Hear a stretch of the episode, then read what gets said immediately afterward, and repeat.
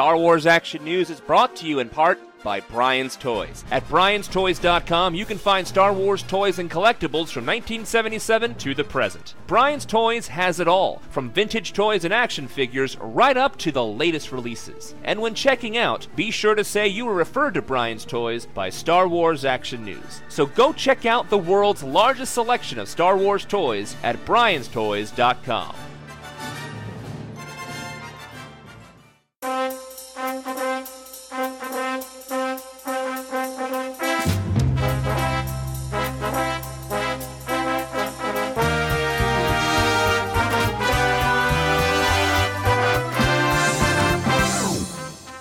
listening to Star Wars Action News, your source for Star Wars collecting news, reviews, and updates, helping Star Wars collectors collect better.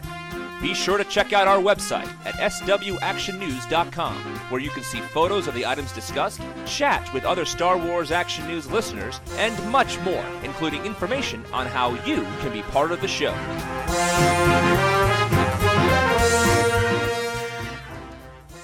Hello and welcome to another episode of Star Wars Action News. I'm Marjorie. I'm Arnie. Big show this week. We've got a lot of people joining us. Brock is here with a book review of the brand new Star Wars novel, A New Dawn, tying into Rebels, the first book, the first novel in the new canon. So he'll be joining us with that. And Andrew reporting in from Gen Con because that happened just a couple weeks ago. Last weekend was Wizard World Chicago. Yeah, we went up there as we always do. I think we've done it every year we've been together, just about, right? I think there's maybe one year I didn't go with you.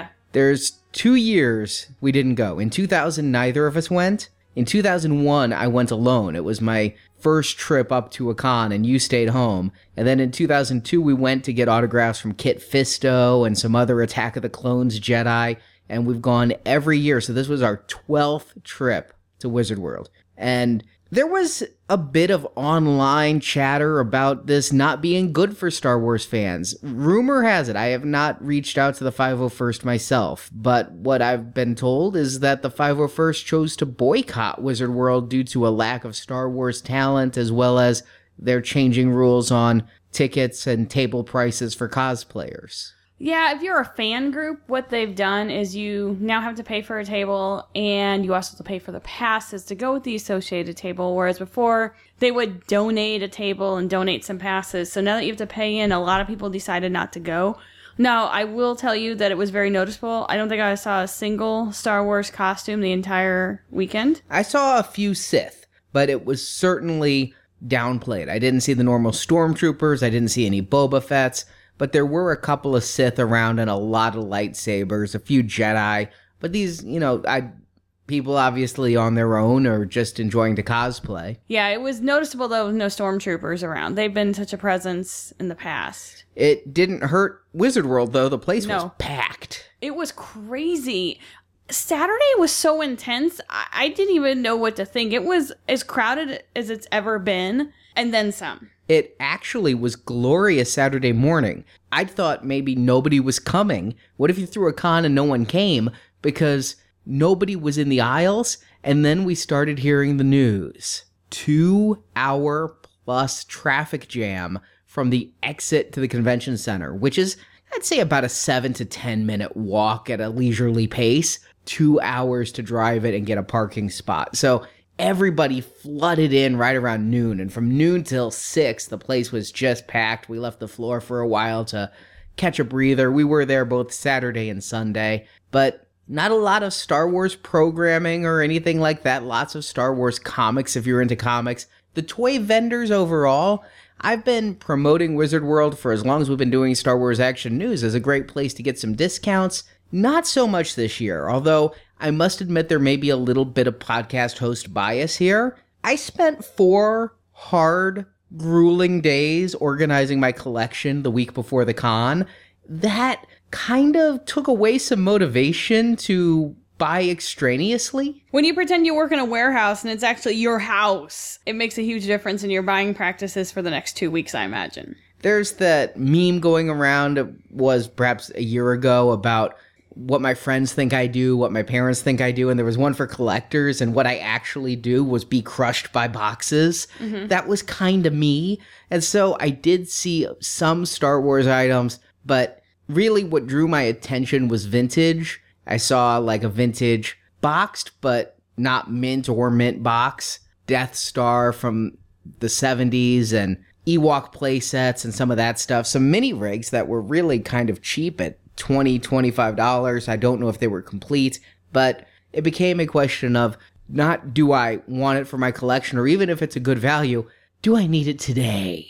Yeah, that was kind of nice because we didn't have to carry anything. Anything we took back was just like sketches. So we didn't have to take toys back. usually at Wizard World, I have to make at least four trips on Saturday to the car with stuff you've been able to get bargain prices on. But aside from the fact that you've changed a little for at least the next few days, because this isn't going to last. As long as my back is sore, I think this will last. When my Yes. back starts feeling better, Yes, and then we'll change, I'm sure. But I also think that there were a lot less toy vendors this year. It felt like it. They had changed the entire floor layout.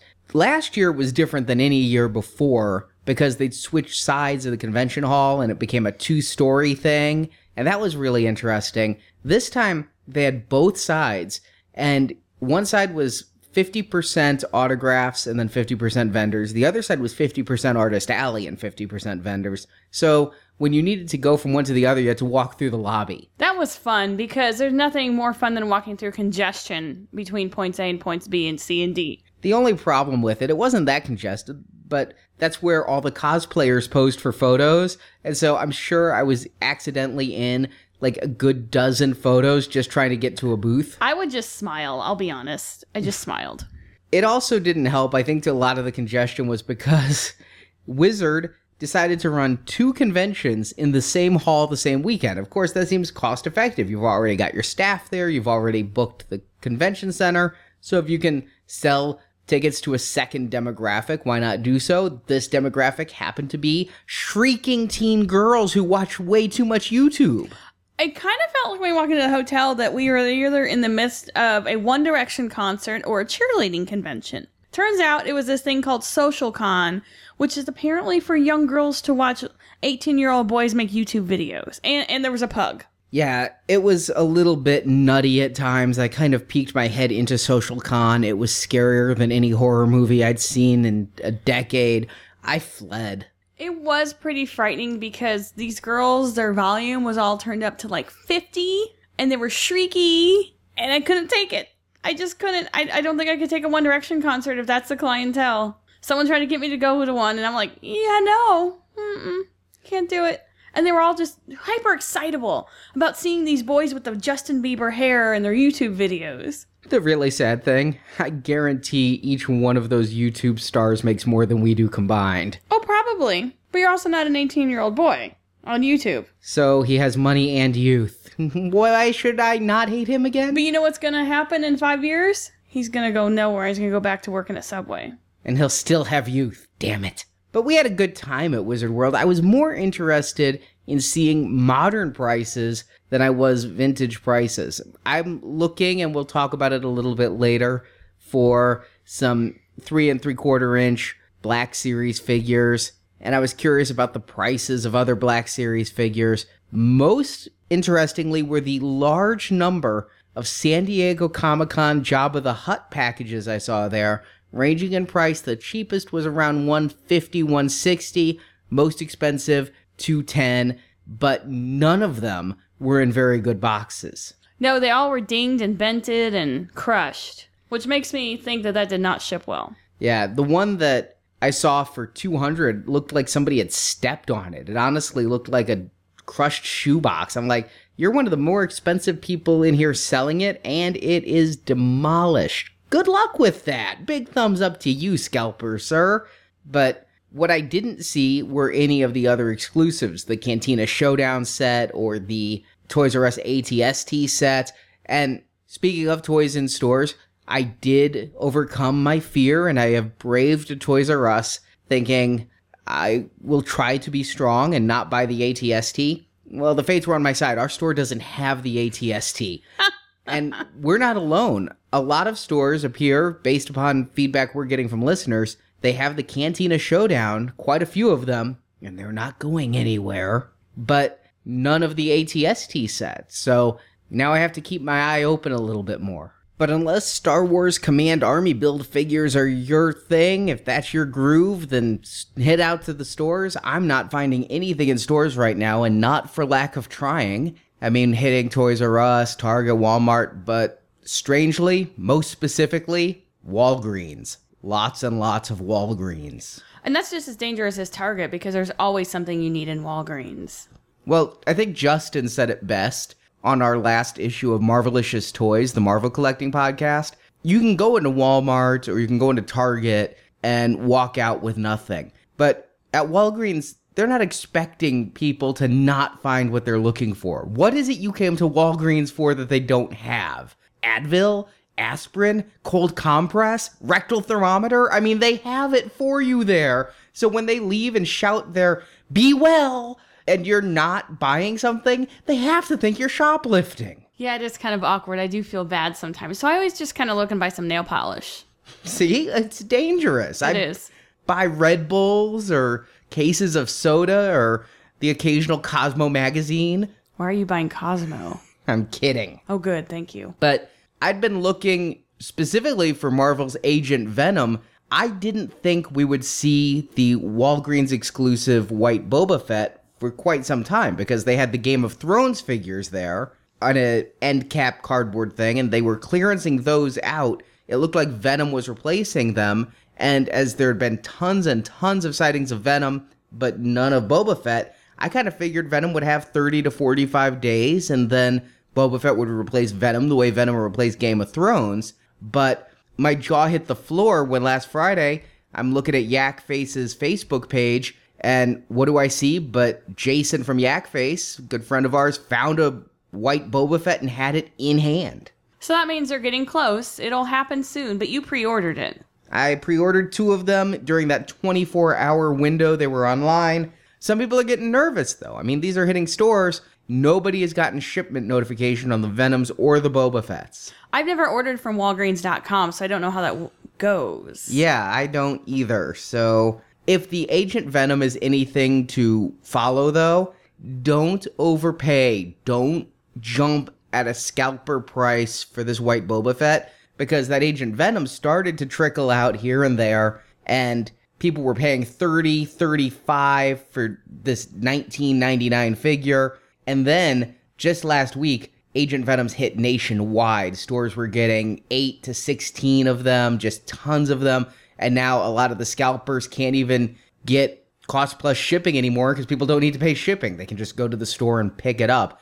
I'm betting based upon my conversations with Hasbro that you can hear in our San Diego Comic Con coverage, as well as the reports online with this Agent Venom, you'll be able to find your white Boba Fett. Oh, I'm positive you will be able to. What's even more shocking is because of the white Boba Fett, the stores that are getting them also appear to be getting the first shipments of the Wave 4 6 inch figures. These are the taller windows with the blue piping on the box, Chewbacca, Darth Vader. These are starting to show up, but currently exclusively at Walgreens. I've placed my order for those online, and the e-tailers haven't even gotten them yet. That's interesting.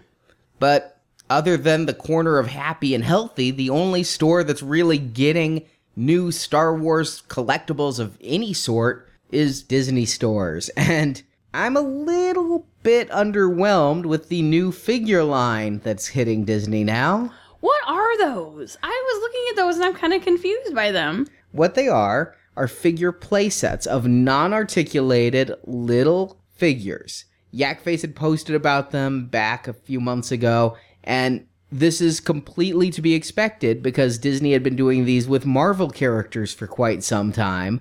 And I've seen those in stores.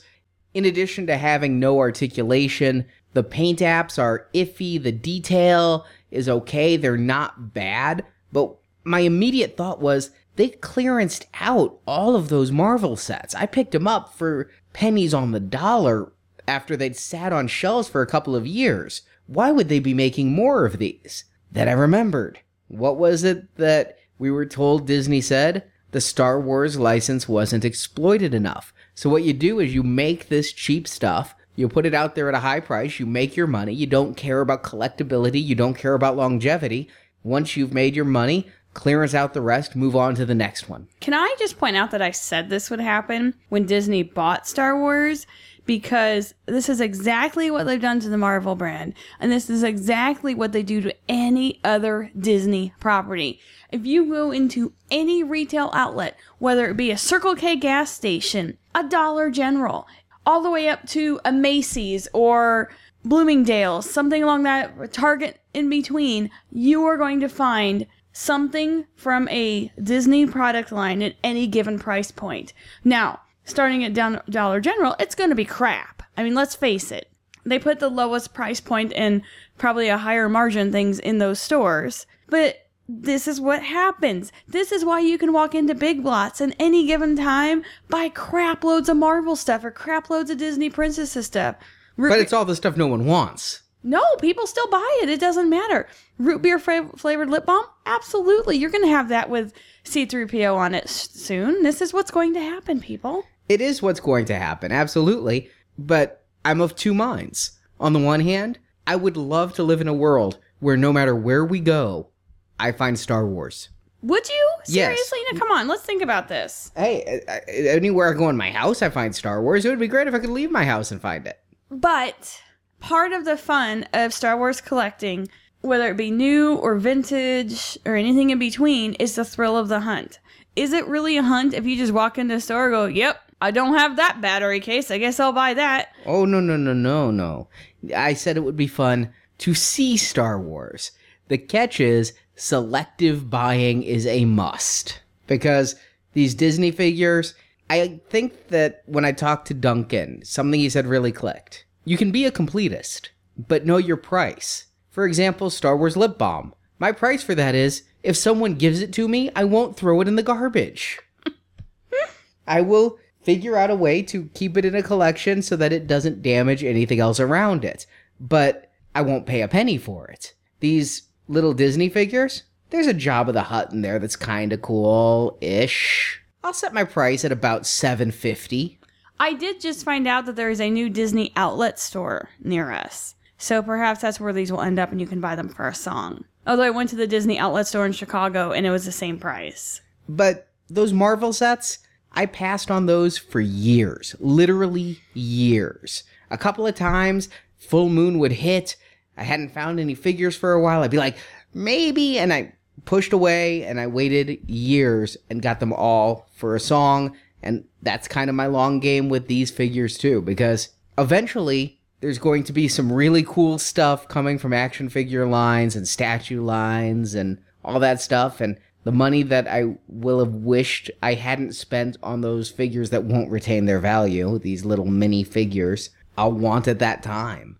So, uh, episode 7 has completely changed my paradigm of thinking about collecting. That said, I am going to hit a Disney store because the talking Boba Fett is hitting per Yak Face, and we really liked that Stormtrooper. You can go back to the archives and hear our review, but now there's a Boba Fett. Although, I gotta think, what does he say? What if he doesn't survive? He's worth a lot to me. Put Captain Solo in the cargo hold. And it's Jango Fett's voice. Well, that's the latest version. Until the next version. I don't hmm. know if we'll get more versions now that George isn't involved. George.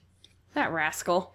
But as far as Hasbro figures go, the first online retailer that I saw started taking pre-orders for new figures in the three and three quarter inch Black Series. That's Dorkside Toys, and they have individual figures up for order, including Commander Wolffe in the realistic style, Commander Thorn, Yavin Ceremony Princess Leia, Yavin Ceremony Chewbacca, you know, the I didn't get a medal Chewbacca, Commander Doom, Mosep Binneed, and others are all up for pre order. You can get the wave or just the individual figures. We saw these all at San Diego Comic Con, and I'm anxious to place my order online because I have no faith I will ever see these on pegs. Commander Doom actually looks kind of cool, although I wonder if he got that name because he looks like he stole Doctor Doom's green outfit. He probably did. That's exactly how it happens in that kind of world. It's funny. Initially, it was an homage, and now they're all Disney characters. Oh boy.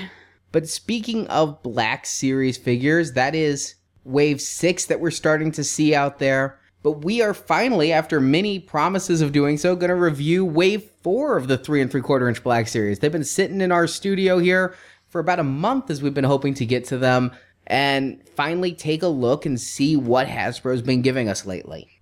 Now, the first figure in this new wave, figure number 20, Bastila Shan, a chance for people to get her who missed out back in the vintage collection of this figure, and I know a lot of people did, but we've talked a little bit about her on the show already. We're not going to go into a lot of detail on her because she is a carry forward of a figure we've reviewed, and also she's different enough that collectors are still going to want to get her because she's basically not a repack so much as a repaint. Our friends at Jedi Temple Archives have a wonderful split screen comparison shot of the two, and you can see that actually this one has a far worse paint app than the last. The skin tone is off, the eyes look buggy. It's just not a great figure. No, they did a really bad job with her eyes. She's got some. Well, she looks like she's looking off in the corner of the room away from you, first of all. She can't have a conversation with you.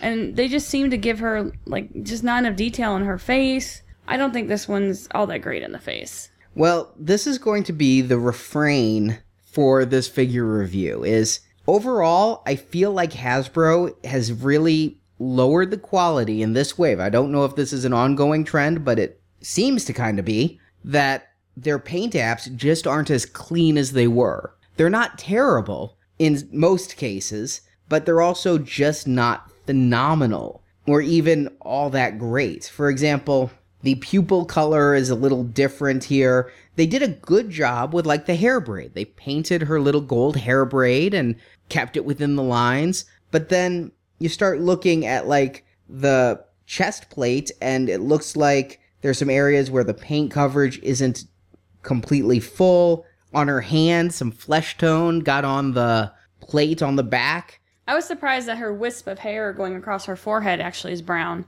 Yeah, and that was something they did on the last figure as well. Although on mine, it looks almost like a scar versus a wisp of hair because it's raised and it's also fleshy underneath. Her lipstick is on crooked, like she put it on after a bender and didn't have a mirror. Perhaps it's a walk of shame lipstick. If you're a loose collector, this is a good way to get a hard to get figure. But if you are a variant collector, I definitely think this one is painted differently enough, even though it's all the same pieces, that you'd have to look at it as a repaint versus just a repack. Just not as good of a repaint. Now she comes with her double bladed lightsaber with the blades extended. Then she comes with just her hilt. Same accessories as before. Nice that she has them, and the hilt, it does go on her belt, although, you know, it's a double bladed lightsaber, which means it's a giant hilt.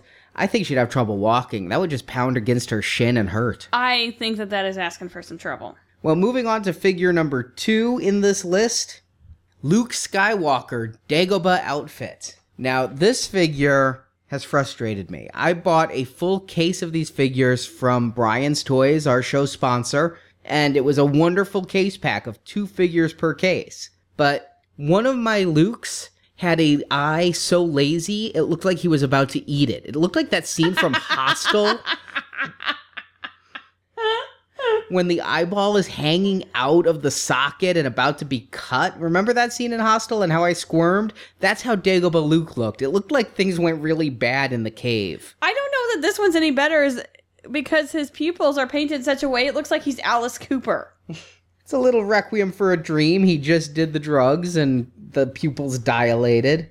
Yes, it's not very good. And the paint on the top of his head is such that it is showing through a lot of skin, and it's not even a balding pattern so much as like road rash on his head.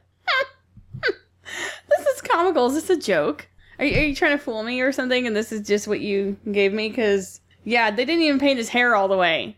And it's a shame because this is a great sculpt marred by a bad paint job that I've gotten twice now. I mean, I cannot recall a figure having double articulated elbows ever before. And they look horrible. Don't they look horrible? It does look a little bit like those Lego Technics kind of people because unfortunately, they chose to do this on a bare armed figure where the joints are way too visible, and he looks like Robo Luke. He does. It's not good at all. It's creepy. It's not good. I like that he has the bendy elbows. The double jointed, I guess, are nice. I don't know what I'd do with that, but The robot, I mean, you can do anything he wants. I mean, he can move any way your elbow can, and you only have one joint. I do. That's true. He can actually move ways you can't without dislocating. This? Oh, the back? Yeah, I can't do that. I mean, this is great articulation, and I'm so glad they built these arms.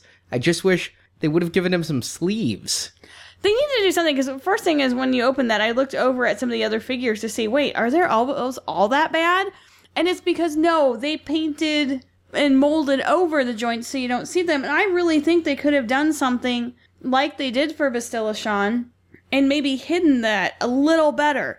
You didn't have to make it wrinkled and rumpled like he's got a shirt on. You still could have done the flesh color, but you could have made it so much better instead of laughable. I don't think there's a whole lot you could have done with these joints on a bare arm. Also, he has a new type of wrist articulation I can't recall seeing before. His wrists, in addition to swiveling, they have an up down bend, so you can Well- cock his hand like he's writing. He has replaceable hands, so I don't know how that works then, because the peg hand doesn't have that. Yes, it does. Take a look. Weird. How this is like sorcery. How is that working? And yeah, he has interchangeable hands. So he has a lightsaber hand versus just a I'm running and jumping hand. And he has a gun hand because he's got a blaster. Yep, he's got his gun belt, though he's in Dagobah, so he will not need them. He's also got his lightsaber in the hilt, so he's pretty good. And his belt is removable, so you can lay it over a log in your diorama and then have him pick it up when he doesn't listen to Yoda. Hmm? the weird thing about his gun belt is it, straps are dangling off it in a way that I've never seen before. It's like the clip that keeps the gun in place is just hanging down to his shin again. This is not a good figure. I am really impressed with all of the sculpting and the detail. It's like they brought in a brand new sculptor. It's like they found the valedictorian sculptor from best sculpting school in the world and then gave it to a really talented five year old to paint. The five year old knew how to do a wash on his pants, but didn't know that she needed to finish off the hair. And take a look, they didn't even paint his leg joint, so there's like this fleshy stripe, like his pants are torn. That's attractive. Maybe that's how he gets the ladies. Is that the look the girls are looking for? Yes, we love torn camo pants. So I'm really torn. On one hand, this is an architectural marvel. On the other hand, it ended up not looking very good. It's brilliant. It's brilliant, except that the paint and the some of the molding is absolutely atrocious.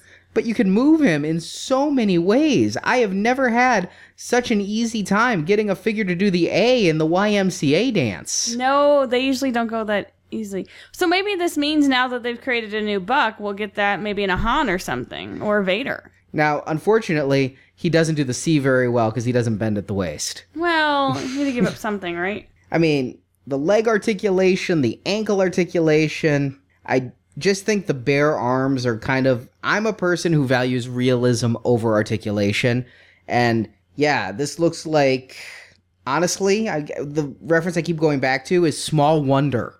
Oh God, he is. You're right. So on a scale of 1 to 10, man, I'm so torn because paint apps and everything like that is very lackluster. So I'd say a 3 or 4 for paint, but a 10 for articulation, but then dinged for the elbows. Averaging all the numbers together, I think I'm at a 6. I like him. I just wish I liked him a lot more. The articulation is really good, but it all depends on if they can hide the joints. That's the key. Also, his arm just came off in my hand. At the bicep or No, at the shoulder. It looks like there's a peg there. Okay.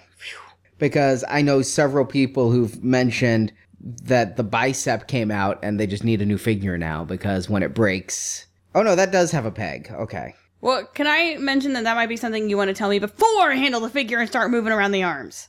No, the bicep is pegged, so if it comes off, you can pop it back on. Somebody else lost it at a less replaceable joint. One of the many elbows. But we're going to return to Luke in a couple of minutes.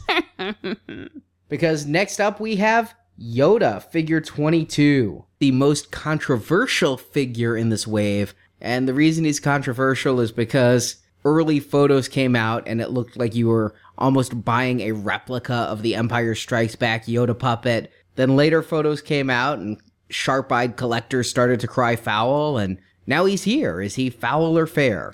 He is not very good. Bonus for him being tiny. It's nice, you know, to have. He's properly scaled, yeah. Yeah. He's got a large ass. He has the cheapest possible material for his Jedi robe. It, it's like tent material, but cheaper. I honestly briefly thought it was some form of paper. Yeah, it it's like ripstop nylon, but really crappy. On the plus side, it is so paperish that it's one of the few robes that wasn't wrinkled coming out of the bubble. Usually, I feel like I need to get a steamer or an iron for some of these soft good robes. This one, I was like, does it bend? And it does, and and was so stiff that I did wonder for a while what material it was made of because it didn't really feel like cloth, though it is malleable to allow for some articulation. His It's- joints are kind of stiff, so he doesn't have a ton of articulation. I'm afraid of breaking off his arm. And that stuff's not going to wrinkle. And I'm going to bet he's waterproof too. It's a really bad figure though. I mean, the face is such minute details. I couldn't even tell if he had eyes painted on him. He does. I don't think that his face is that bad. It certainly could use a little bit more detail, but I don't think it's really too bad in the face. I see the eyes very clearly. They're tiny. I can see where they'd be hard to see, but they gave him wrinkles in his waddle and all the Waddle. Grid pattern on his forehead and his horseshoe shaped balding pattern. It's just not very good. I think he looks really cheap and feels really cheap. I think it's just the robe that's hurting him a lot. Overall, I'm not too disappointed with him. I haven't gotten him in front of the macro lens yet, and that's when I'll find every minor drip of paint that got someplace else. But he's decent enough. Is he the best Yoda we've ever had? I don't think so, but he's good enough. I really like the detail they put on his feet. I mean, it really has some wrinkles. I mean, the bottom of his feet have more detail than the front of his face. It's kind of interesting in that regard. They even gave the figure a petty, a mani and a petty. He's got both nails, finger, and toe painted. Now he comes with some accessories. He comes with his little weird neck flute. Yes, that is very tricky because you got to pop his head off if you want to put it around his neck. And that could traumatize a young child or a grown woman. But then when you put it on, it does hang pretty well. You got to be careful that you don't get the rope of the flute caught under the neck. It's a little thick. It's kind of, if you were a human wearing this, you'd be wearing like a one inch in diameter chain. So it looked like Flavor Flav. Yeah, maybe iced tea. Yeah, fair enough. but he does have it. It has the, enough detail on it that it kind of reminds me of Qui Gon Jinn's Lady's Razor communicator from Phantom Menace. That's all it really looks like. Is if that came with like a soap on the rope kind of connector. He also comes with his cane because you want him to be safe. Well, what 900 years old you reach, walk so steady you will not. Yes. It's both of them are kind of flimsy and really soft, malleable rubber, so they could get bent easily if you don't take care of them. And he really doesn't hold the cane very well, from what I can tell. I had a lot of trouble just kind of getting it into the hand. You can kind of wedge it into the hand with just the thickest knob, but it's really loose. And so any kind of motion and that thing's gonna fall. Now his nest accessory, which I did not pay attention to what it was for, and I thought he came with his own little personal shopping bag for when he goes to Whole Foods and he's very smug about bringing his own bag. But then you inform me, oh no, that's Luke's, which guess it should come with Luke. Except Luke, remember they cost per case and per Yeah. figure and everything. Luke is a full sized figure that comes with accessories. They did this back in the first wave of Power of the Force too. Yoda comes with the backpack. Luke comes with the lightsaber. So that way, if you don't have Yoda, you don't have a backpack that you're wondering that he should go in. The backpack itself, I like that it has a little buckle on the front. It's very easy to get on and off. It does have a weird pattern that I can understand why you thought it was a shopping bag. It looked like a take your own bag, like you went at Whole Foods with. It also is way too big for this Yoda. You could probably fit an R2 unit in there. Oh my god, it's comical. That is not going to work. That that just that's an epic fail. It just looks like this wasn't a grocery store trip if that's a shopping bag. This is you ran into 7-Eleven because you just forgot a necessity. Yeah. So overall, on a scale of 10, I'll give the Yoda, the figure himself, probably a 7, but when you start factoring in the accessories, knock him down to a 6. I would actually give him less than that. Perhaps even a 4 given the way he fits in the bag comically. Cuz that's just amusing. I'm sorry. Well- and I bet Luke won't even stand up with him in the backpack. All right, I have to give you that one. Luke doesn't stand at all with Yoda in the backpack, and that really hurts both these figures. For all Luke's articulation, I can't swivel this leg joint in such a way that he bends forward. There's not a swivel right by the hinge for the leg. So while I can make him do yoga moves, what I can't do is make him tilt ever so slightly forward to be weighted right. And his feet, especially the right foot for some reason, it seems, won't go up to let him tilt in that manner. I was fairly confident that the figure that could not stand well on its own was not going to be able to handle another figure, even if it's small, in its little tote bag on his back. There must be a way, but I think I need a figure stand. I think you do.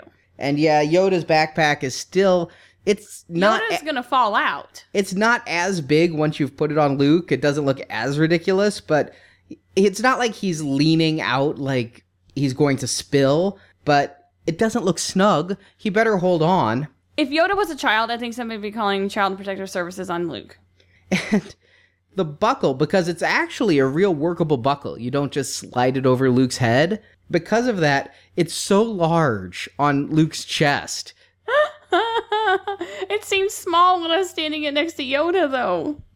Yeah, when you put it on Luke's chest, though, it's definitely like a parachute type harness, something that better never come undone. Next up, we have a first time ever figure. And for people who complain, no female figures, here you go. Straight from Hoth, Toryn Farr. And once again, I'm gonna have to ding the paint apps because unless she has a blown pupil, mine don't have good eyes. Well, she might have a blown pupil. It's a pretty decent representation. I mean, clearly they don't have rights to that woman anymore. Because this lady looks old and mean, and the lady in the movie looks nice. I think that it's close enough for a figure. I don't think it's that bad. No, I think it's pretty decent. I like the fact that they gave her headphones so she can do like she did on Hoth and guide people out. I think that's what she was doing. And of course, they're removable, Yes. but it's a nice accessory for her to have. And if you have like the old General Rieekan figure, you can get that board that she stares at and have her seated at that with the headphones on. And it fits very well on her head. I got to give it that. I don't know if she actually had a gun that we saw in the movie, but she does come with a little blaster, a little rebel blaster. That's pretty normal. You know, it's a really basic figure, and other than one eye a little bigger than the other, and a little skin showing through on the hair again, I kind of like that they just sculpted her and went with the plastic color for her body. It's reminding me of the Hoth figures I had as a kid, you know, just that kind of quilting. Then they put a coat over her, so she does have much more detail there. But I actually really like the body sculpt, and even though it's not hyper articulated, it does the job for a figure who I don't think I ever saw stand up. No, it's pretty decent. I, I think that they did a good job. I think that people were screaming for more f- female figures, but I really think they just wanted more Leia. Yeah, I don't think so. I think all female characters will do. Leia's an obvious go to. Me, I just want characters we've never gotten before. This is one. She's a decent enough character. I'm going to give her a 9, dinged only one point because of the paint. I would give her probably an 8 or 9. Paint apps are what's killing the, a lot of these figures. Honestly, if they had given her perfect pupils and a filled in hair, she'd be a 10. Just because I'm really excited for a new figure. Although, honestly, this is a credit to Hasbro. That I'm excited they're making Toryn Farr such a minor character means their character depth, especially for the original trilogy, is really good. There's still so many prequel characters, especially episode 1 characters Kitster, Wald. Tey How, the Neimoidian that goes, they've gone up the ventilation shaft. That's the one they got in trouble for, so I don't think they'll make that. Well, next, figure 24, the Snowtrooper Commander.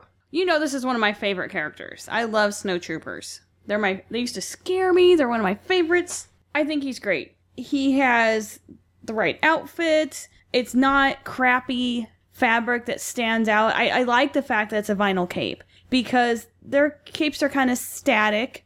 I think sometimes when they use the soft goods, it really takes away from the figure sometimes.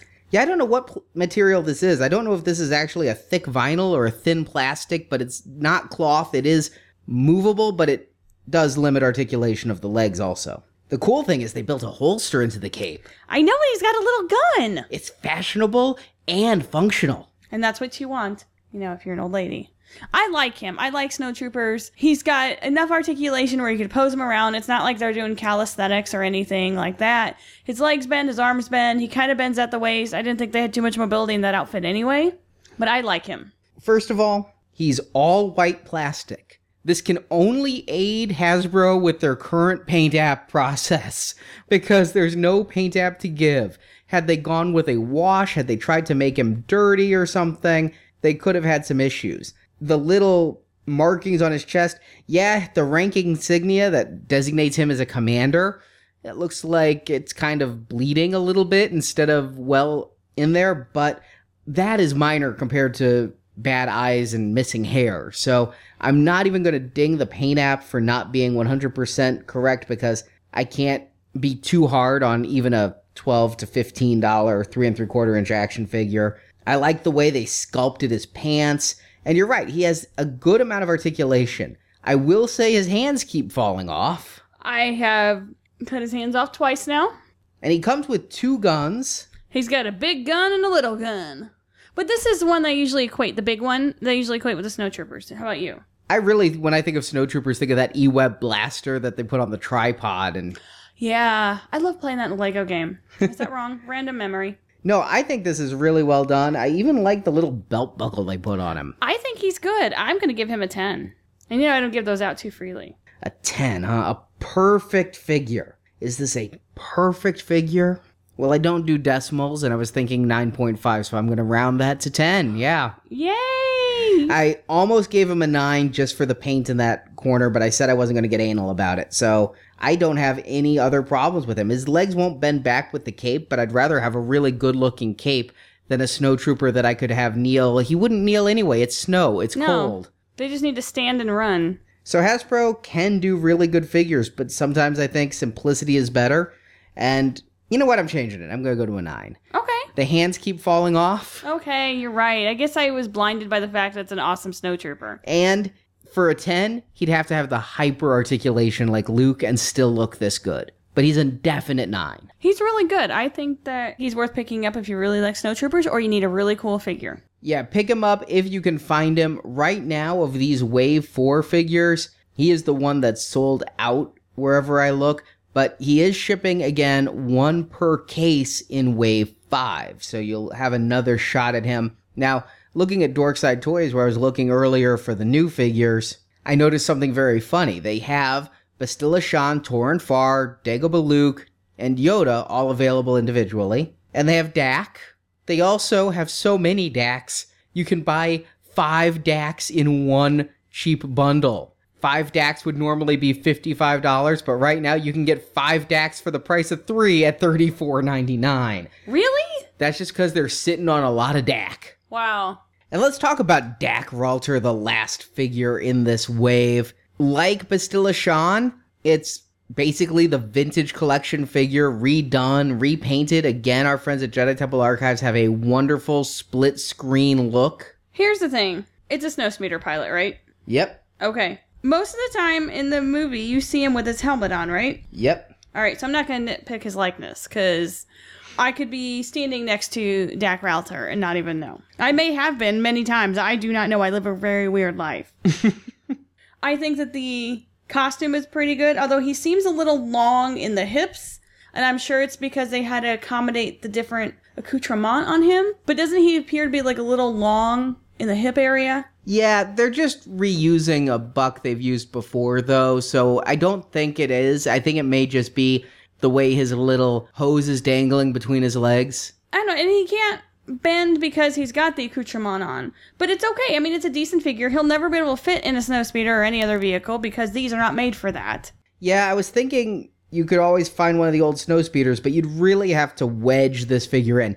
But again, if you have Dak, you may not need another one. This one, the paint colors are different. If you look at that split screen look, it's not as bad as Bastila Shan, where it's night and day. It's just you're noticing it's a different color. Where, like, it's one of those, and I've been there, where if you were trying to find both variants of this loose, you better have one in hand to put right up next to the other, because otherwise you're not necessarily going to be able to tell. He does come with a gun, which he never had in the movie. He has a blaster, which looks like Han's blaster, and then a machine gun with a strap, as well as his helmet, of course, because you don't want him to bang his head. He's a repack, again, a figure that some people may have missed out on given the vintage collection's distribution issues.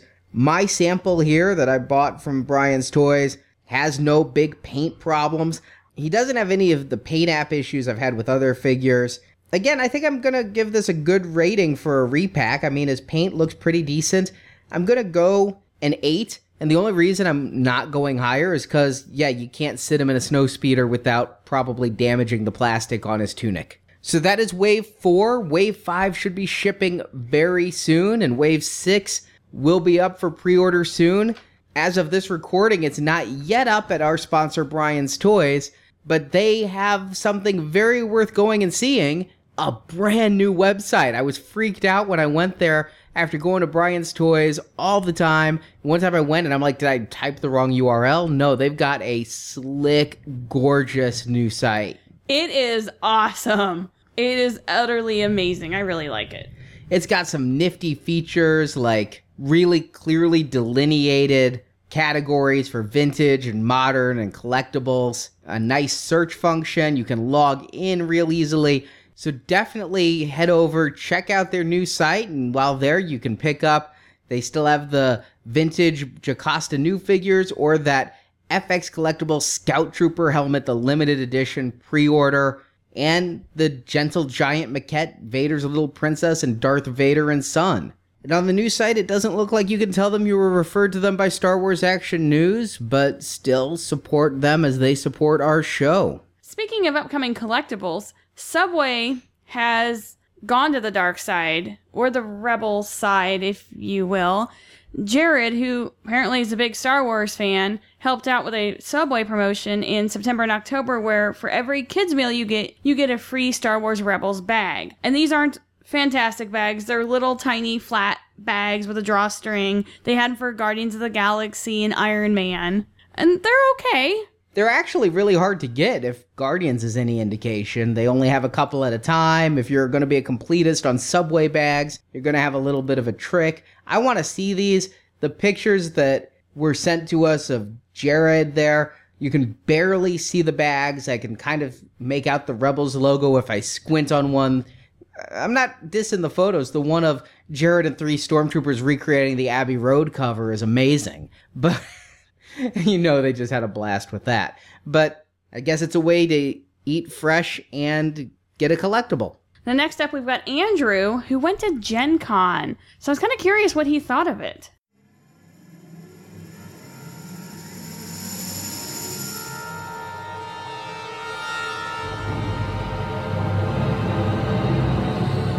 Hi everybody, Andrew here, one of your video enhancers, and I'm reporting to you in the aftermath of Gen Con 2014. For those of you who aren't familiar with Gen Con, it is the tabletop gaming convention. Now before I go any further, get the visions of Candyland, Monopoly, and Pachisi out of your minds. You won't find a Milton Bradley or Parker Brothers booth on the show floor here. This is a place for the designer board, card, miniature, and role playing game to shine. The convention itself is held annually in the Indiana Convention Center, located in downtown Indianapolis. That location should sound familiar to many of you, as it was the same building that hosted Star Wars Celebrations 2 and 3 before moving to the West and East Coasts. Fantasy Flight Games has had the license to produce card, miniature, and role playing games based in the Star Wars universe since 2011. Note that I did not mention board games. More on that later. In the following months, Fantasy Flight announced three lines which have been their focus ever since. Star Wars X Wing, a fast paced miniature dogfighting game where you pit a squad of Rebel ships against a squad of Imperial ships. Star Wars the Card Game, which is a card game that Fantasy Flight calls a living card game, which just means that it releases set expansion packs roughly every month, and a line of Star Wars role playing books. Since it was announced, X Wing has been a heavy hitter in the tabletop gaming industry. This line is very popular, partially due to its gaming experience, but also because the tiny ships are so detailed, collectors have been picking them up just for their display capability. It has seen five waves of expansion ships released so far, and during FFG's in flight report at Gen Con, they announced Wave 6, which will introduce a new faction to the game, Scum and Villainy. These ships look amazing. We'll be getting a Most Wanted set, which includes two repainted Z95 Headhunters, a repainted Y Wing. It also comes with new stat cards that will allow you to play the old Firespray and Hawk 290 ships as the new faction. But those are just repaints. What about the new ships? Well, Wave 6 will also see the release of the M3A Scyk Fighter, which first appeared in the Star Wars Galaxies MMO, and IG 88 ship, the IG 2000. Both of these ships look good, but the one that is really striking is the StarViper, which of course is the ship that Prince Xizor piloted in Shadows of the Empire. This ship looks incredible, and I cannot wait to add this one to my collection. And X Wing wasn't the only miniature space combat game on display. Just days before the convention doors opened, Fantasy Flight announced that they are releasing a new line of Star Wars miniature ships with Star Wars Armada. As a collector, one of the biggest selling points of the X Wing line was that all of the models are to scale, 1 270th scale to be exact, so the ships look great when displayed together. But that rule is very limiting when it comes to capital ships. Last year at Gen Con, Fantasy Flight announced that X Wing was getting two huge scale ships added to the line the Blockade Runner and the Rebel Transport. Of course, these can't be to scale or they'd be the size of an entire house. So FFG moved those two models away from the 1 220th scale and gave them a scale that the designers are calling It Just Feels Right. But they do look a little strange when sharing a space with the in scale starfighters. This is where Armada comes in. It's a miniatures game designed to simulate larger scale battles. If you're playing a starfighter pilot in X Wing, you're a general in Armada. Everything is scaled down in this game. The capital ships have the same detail as their X Wing predecessors, but the starfighters are tiny. I got a chance to demo Armada with my wife while at the show and found the game mechanics to be more complicated than X Wing. While that might make sense because of the larger scale of the battle, locking in your capital ship moves two to three turns in advance, we both felt that it was too complicated for the casual gamers that we find ourselves to be. Plus, the core set will retail just under $100. While it does come with three capital ships, 10 starfighter squadrons, which, by the way, are unpainted, and tons of cards and tokens needed to play, I may consider passing on this one. The biggest news, though, and the announcement that I am most excited for, came in the form of Star Wars Imperial Assault. This game is also pricey at $100, but it comes with a lot more and has more replayability, in my opinion. Imperial Assault is very similar to Fantasy Flight's game Descent, if you've ever played that one. It is basically a role playing board game. There is one player who controls all of the Imperial forces, and up to four players controlling specific rebel characters who each have specific abilities and gear, just like in a role playing game. Each character has an unpainted minifigure that moves about on a map made up of tiles that can fit together like puzzle pieces, which allows for hundreds of different board game layouts. I hear what you're saying, but wait a minute, Andrew. You started your report saying that Fantasy Flight doesn't have the rights to make Star Wars board games. You're right, I did say that, didn't I? And that question was brought up during the report's Q&A session. When asked how they managed to gain the ability to make this game, Fantasy Flight's CEO, Christian Petersen, was quite cagey in his response. He basically said he can't answer the question. And everyone else that I talked to from FFG throughout the weekend immediately jumped on the I don't know anything wagon. So who knows? I don't see Hasbro losing the license to produce traditional games such as Star Wars Monopoly, Trouble, or Memory, but I would speculate that FFG has gained the ability to create larger, more complicated, and thus more expensive board games. My wife and I were able to demo this game as well, and we both agreed that the mechanics are very easy to learn and really enjoyed the storytelling aspect of the campaign mode. The miniatures are really well sculpted, though it is a shame that they aren't painted. Of course, that would have probably added $75 to an already expensive set. But what excites me more is that Christian also alluded to the possibility of an expansion in the future that will allow all players to play cooperatively, which is a style of play that is absent in FFG's current Star Wars lineup. Overall, Gen Con was a great time, and Star Wars tabletop gaming is stronger than ever. I will be interested to see where it goes in the future with the upcoming films and TV shows. Oh, that reminds me. There was a question in the Q&A in regards to how the Disney acquisition has affected FFG's daily operations. During his answer, Christian mentioned a couple of key things. The new Legends banner has not kept them from pulling from those stories for inspiration in their ship models or game mechanics. However, he did say that Lucasfilm has pushed back on a couple of products that they sent for approval. Now, Christian didn't know for sure, but he did specifically say that it could have been due to Episode 7. And with that seed of speculation firmly planted, I'll hand you back to our hosts, Arnie and Marjorie.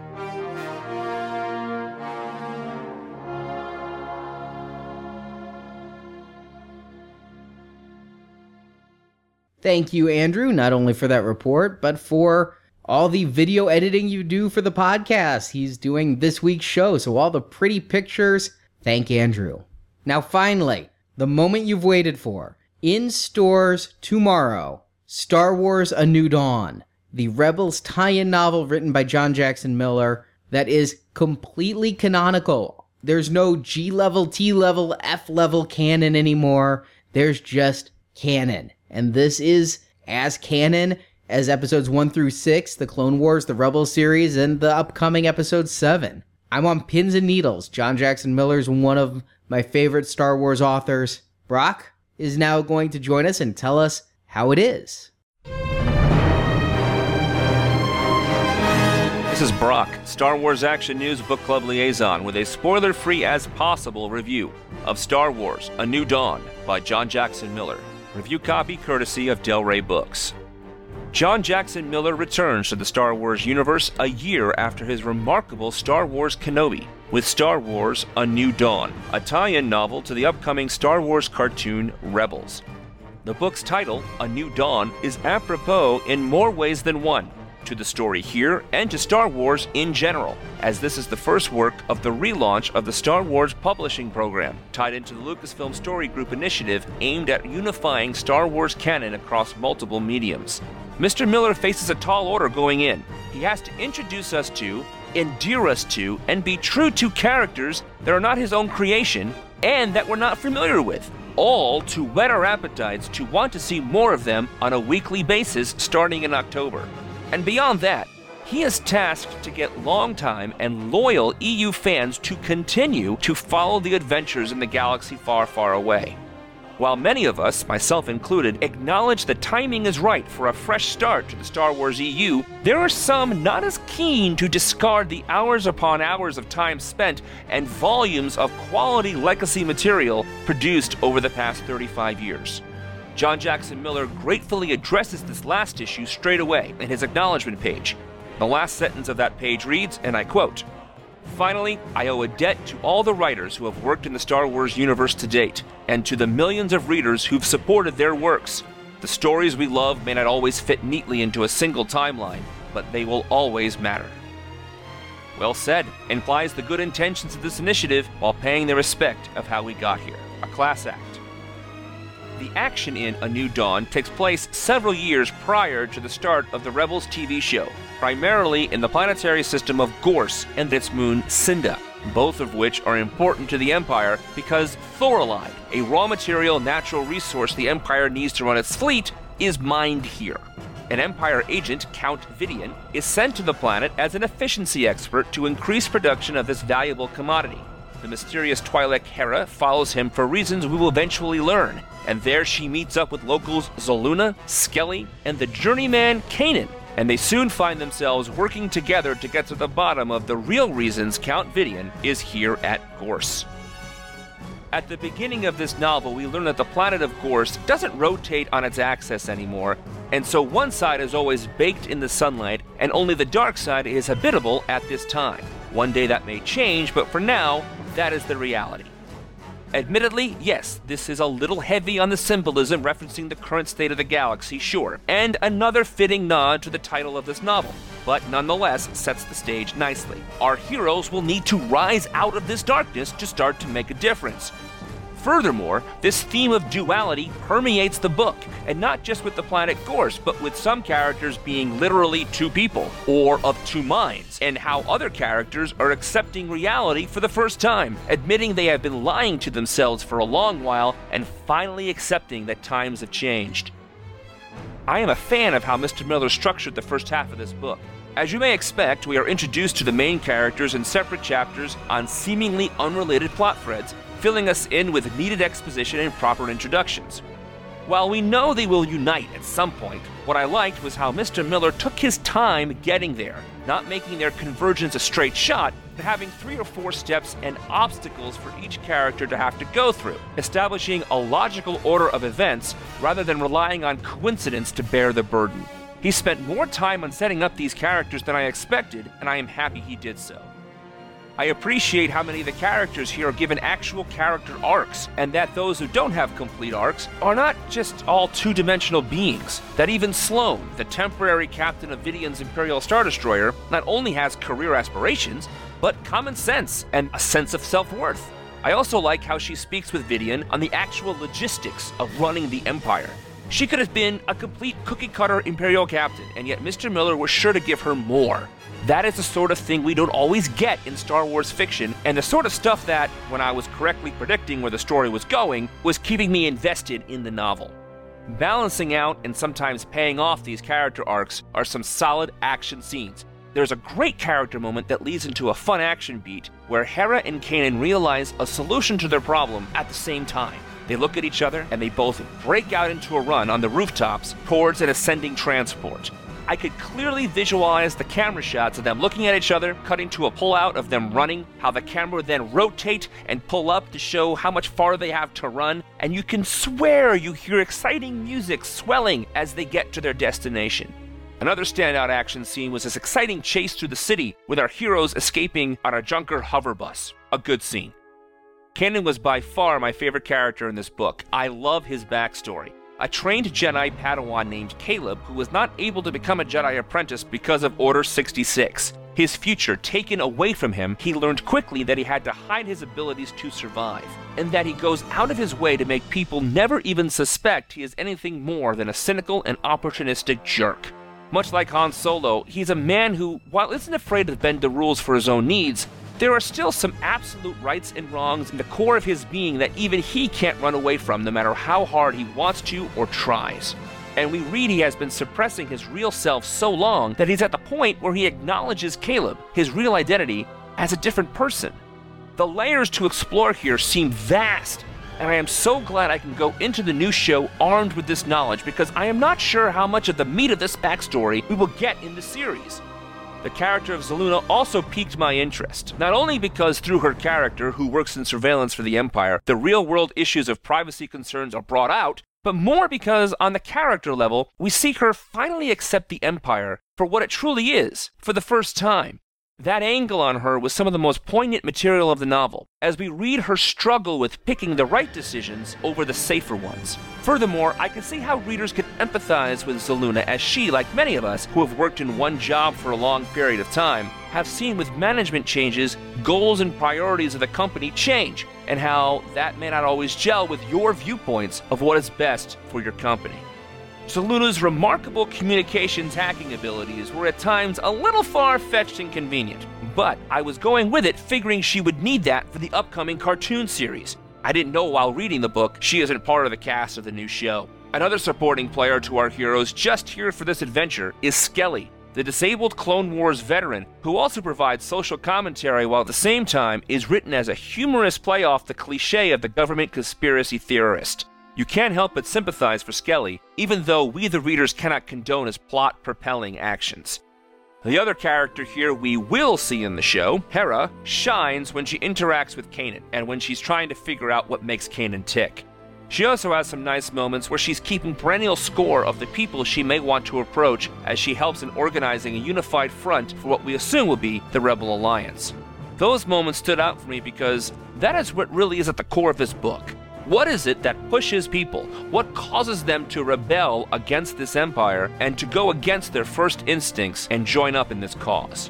The villain here, Count Vidian, is effective for this story. It is hard to not think Darth Vader. Vidian is a cyborg who is more machine than man, all his limbs and body replaced with robotic parts, who kills underlings without care, and who answers to no one but the Emperor himself. Yet there are key differences. Vidian's voice is purposely robotic to accentuate effect. He wears a synth flesh face to be easier on the eyes for those around him. And most importantly, he doesn't have the Force.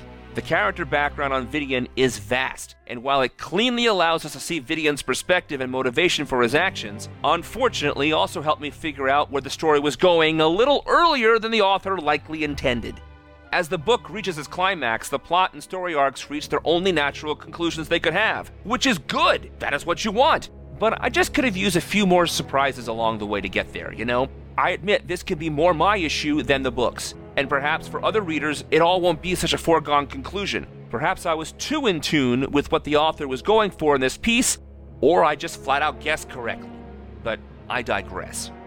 I am curious how different this book would read if I knew Jaden and Hera already, if I watched episodes of the show or a full season before I read this book. Come November or December, perhaps someone in the forums can provide some insight on that perspective for us. That said, Star Wars A New Dawn does succeed in its mission. It gives us a nice introduction to two of the main characters of the new show Rebels, and provides a nice start to the new era of Star Wars fiction. The story is good for providing a solid foundation and framework to weave in some good Star Wars character work we are now expecting from John Jackson Miller.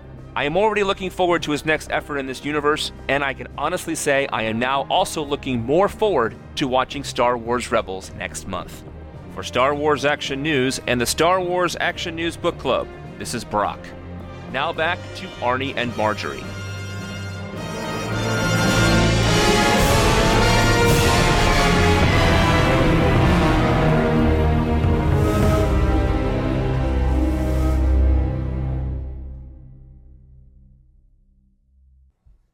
Thank you, Brock. Speaking of Star Wars Rebels, there is some other media out there. We're still trying to figure out all the details, but there is a DVD coming out on October 14th Star Wars Rebels Spark of Rebellion. It's up now on pre order from Amazon, and it says, From the ashes of the Old Republic, an unlikely band of heroes emerges to renew the fight for freedom. Witness the epic debut of the riveting animated series, Star Wars Rebels, in this full length, must own movie, now on DVD for the first time ever. Five years before the events of Star Wars for A New Hope. Yes, it says Star Wars, like, Oh, it does. yes. Okay. Like Ward of the State, Star Wars for A New Hope. The reigning evil empire continues to tighten its grip of power and fear throughout the cosmos. But even amidst the tyranny and treachery of the dark side, a glimmer of light emerges. Meet the ragtagged crew of the Starship Ghost. Twi'lek pilot Hera, street smart pickpocket Ezra, team leader Kanan, alien enforcer Zeb, explosive expert Sabine, and Chopper, the cantankerous droid. Together, they embark on action packed adventures, battle ruthless villains, and ignite the very first spark of rebellion against a surging tide of stormtroopers, TIE fighters, and mysterious Sith lords. It ended in an exclamation point, so I had to really go up there. But there was already a rebellion of sorts with Bail Organa at the end of episode three. Only in the book. No, you could kind of tell he went and hid the twins. Yeah, but that's. eh. I'm thinking what this DVD is is basically what they were doing with the Clone Wars series, taking the first few episodes, splicing them together into a movie, because it does say witness the epic debut, but with a release date of October 14th, you may be able to see some of these episodes ahead of time if you buy this DVD versus wait for the Disney XD error.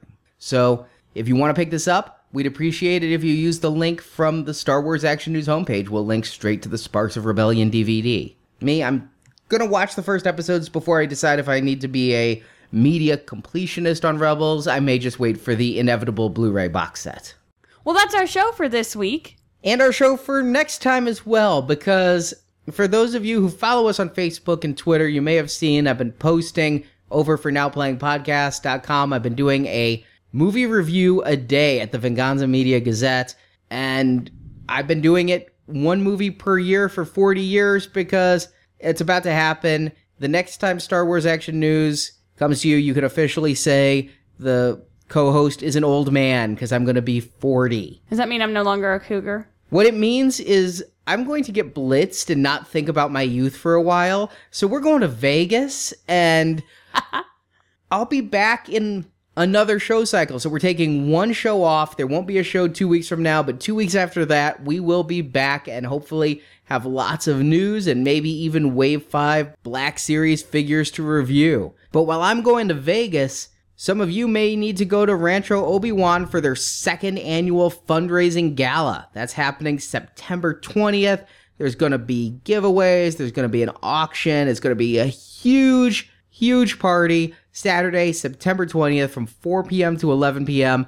To get in, you just donate $250 to Rancho Obi-Wan. It is only open to Rancho Obi-Wan members, but that's only an additional $40 tax deductible donation if you're not. It's hosted by Steve. There's dinner, there's drinks, there's trading cards.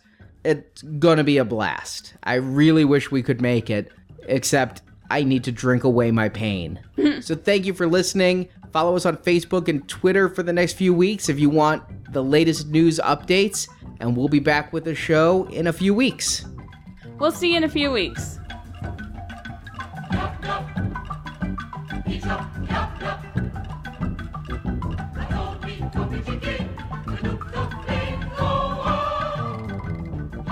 Thank you for listening to Star Wars Action News. We hope you've enjoyed the show. You can be on the next episode of Star Wars Action News by calling our voicemail at 415 508 Jedi or sending an MP3 or iPhone voice memo to show at swactionnews.com. All materials submitted are subject to use on our show. We want your feedback on Star Wars Action News. You can email us at show at swactionnews.com or post your thoughts in the Star Wars Action News forums at swactionnews.com, the most friendly forums on the web. You can also find Star Wars Action News on Facebook and Twitter. The links to our social media sites are at swactionnews.com. If you enjoyed the show, please post about Star Wars Action News on Facebook, Twitter, or your social media network of choice, or just tell a friend about the show. We would also greatly appreciate a five star written review on iTunes. A link to our iTunes feed is at swactionnews.com. If you also enjoy Marvel Comics, you can hear Arnie and Marjorie talk about the toys and statues based on Marvel Comics characters on the Marvelicious Toys podcast at marvelicioustoys.com. Star Wars Action News is created, produced, edited, and hosted by Marjorie and Arnie. Star Wars Action News podcast video enhancement by Andrew, Daryl, Josh, and Barrett. Star Wars Action News website designed by Jason. Photo editing by Jay. Graphic design by Chris. Associate produced and announcements by Brock. Segments hosted by Jerry, Jonathan, Brock, Nathan, and Steve. For more Star Wars collecting, please check out GalacticHunter.com, JediDefender.com, JediTempleArchives.com, and YakFace.com. And we thank those sites for their support of Star Wars Action News. Star Wars Action News is not affiliated with Lucasfilm Limited. The show is created by Star Wars fans showing their love of Star Wars. Star Wars and all that the Star Wars universe contains is trademark and copyright Lucasfilm Limited, a subsidiary of the Walt Disney Company. All rights reserved. Star Wars Action News is a Venganza Media production. Copyright 2014. All rights reserved, and no part of this show may be reproduced, repurposed, or redistributed without the written permission of Venganza Media Incorporated. Until next time, may the pegs be stocked and the Force be with you. Star Wars Action News. Now, this is podcasting.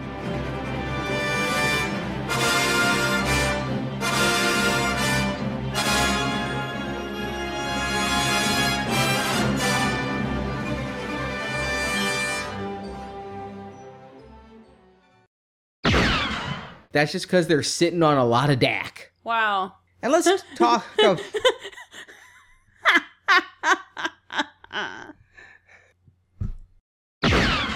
The way his little hose is dangling between his legs. yeah, okay. So I'm going to move on and pretend you didn't say that. Okay, hold on. You could always find one of the old snow speeders, but you'd really have to wedge this figure in. Oh, it's an X-wing pilot. Get it? Wedge. Ha! Snow speeder. Fantasy Flight Games has had the license to produce hard. hard. Together, they embark on an action-packed adventures. That one I got wrong. And we'll be back with a show in a few weeks. Say goodnight, Gracie. Oh, it's like our first show.